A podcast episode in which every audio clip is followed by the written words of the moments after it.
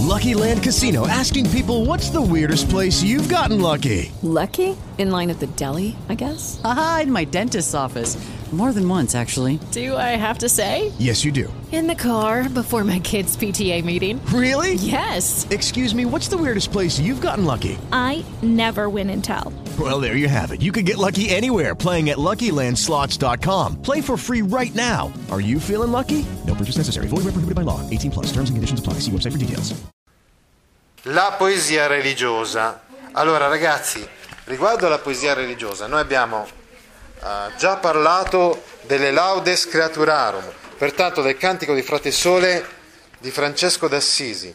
Questa poesia è fondamentale, anzi, alcuni la pongono proprio all'inizio della storia della letteratura italiana. È vero, è, la pri- è il primo testo della letteratura italiana, esatto. Ed è una poesia scritta proprio, eh, pro- composta da Francesco d'Assisi.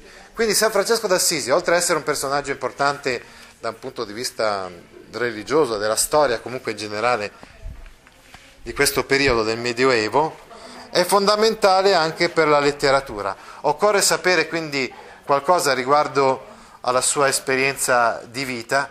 Lui era figlio di un facoltoso mercante di tessuti di Assisi, dedicò la giovinezza alle imprese cavalleresche ed era anche giullare, eh? cantante, chiamiamolo così. No? Poi però durante una guerra contro Perugia nel 1202 viene fatto prigioniero dai, dai nemici e questa, durante questa fase della sua vita, nella sua esperienza, eh, diciamo che cambiò profondamente il suo modo di vedere le cose, fino al punto in cui poi decise di, di convertirsi e decise di spogliarsi eh, nel centro di Assisi davanti alla gente, al popolo, perché voleva dare e restituire a suo padre tutto quello che il padre gli aveva dato. E quindi comprese anche le vesti. Rimase solamente con un sacco, un saccone, insomma, eh, che il saio francescano di per sé originariamente era, era, semplicemente un sacco che doveva servire per coprirsi in modo molto eh, così approssimativo, se vogliamo. Eh, e quindi incomincia um, vabbè, a restaurare la chiesetta di San Damiano e poi farsi seguire da, una, da un uh, gruppo di discepoli che lui chiama semplicemente fratelli, frati. Tra il 1213 e il 1219 predica in Spagna, Francia, arriva fino addirittura all'Egitto. Poi, eh, dicevamo, ha, ha due incontri importantissimi con i papi, attraverso questi incontri ottiene la conferma della sua regola. Abbiamo una prima regola infatti nel 1221, regola non bollata, non approvata, e infine la seconda del 1223 approvata da Onorio III. Nel 1224 riceve le stimmate sul monte della Verna al termine di una notte di atroci sofferenze, cosiddetta certificazio una visione durante la quale Dio gli annunciò la salvezza eterna. Le stimmate praticamente sono delle piaghe nelle mani che sarebbero come quelle di Cristo sulla croce.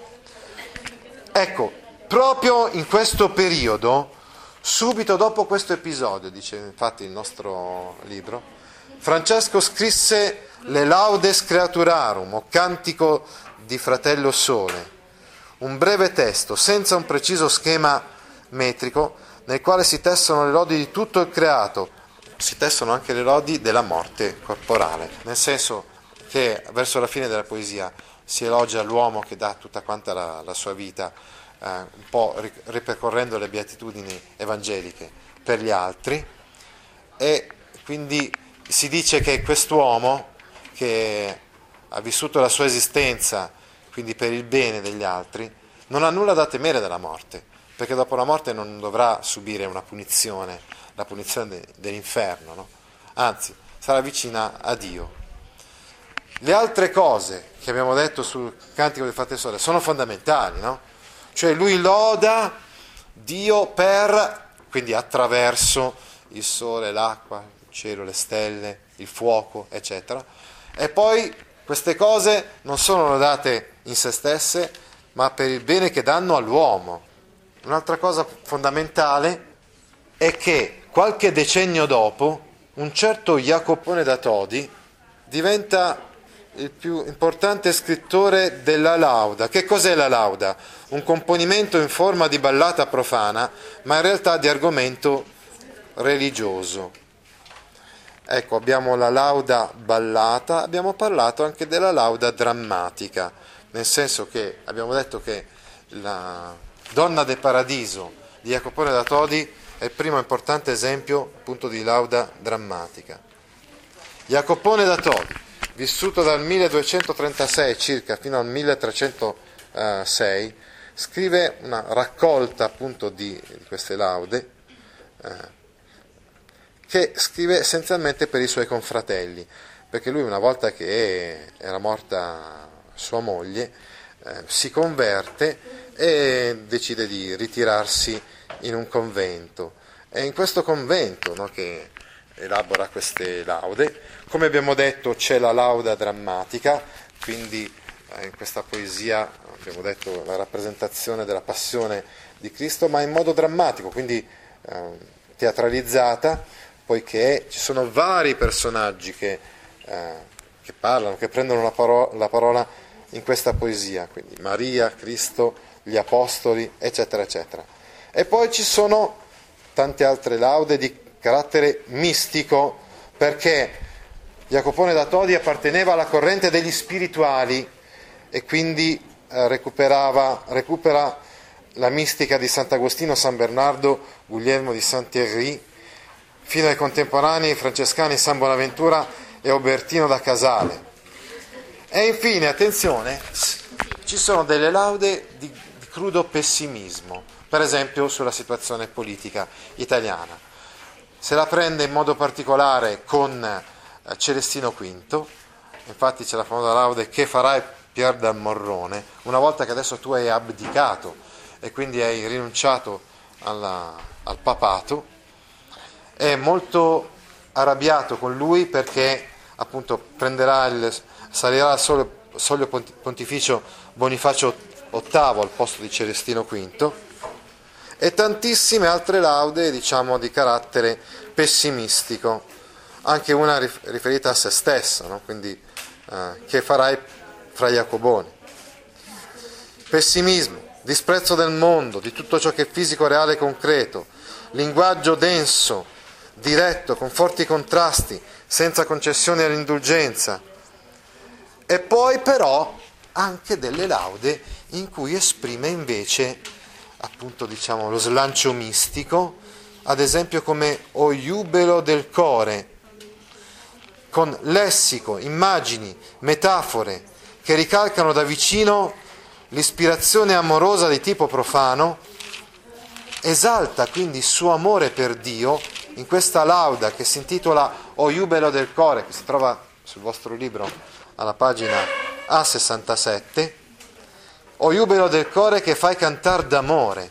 Sembra quasi, appunto, ripeto, che stia parlando di uno slancio amoroso. In realtà è la, l'espressione dell'amore che lui prova per Dio da quando lui era un procuratore legale e notaio, quando poi ha lasciato tutto quanto per eh, ritirarsi appunto in questo convento, la sua vita è tutta caratterizzata da questo amore, quindi appunto da questo slancio mistico nei confronti di Dio, che viene ben rappresentato in questa lauda appunto o jubelo del cuore. Ti interessano file di questo genere? Allora vieni su www.gaudio.org e iscriviti alla newsletter A Scuola con Gaudio all'indirizzo www.gaudio.org/news. With the Lucky Land slots, you can get lucky just about anywhere. This is your captain speaking. Uh, we've got clear runway and the weather's fine, but we're just going to circle up here a while and uh, get lucky. No, no, nothing like that. It's just these cash prizes add up quick. So I suggest you sit back, keep your tray table upright, and start getting lucky. Play for free at LuckyLandSlots.com. Are you feeling lucky? No purchase necessary. Void where prohibited by law. 18 plus terms and conditions apply. See website for details.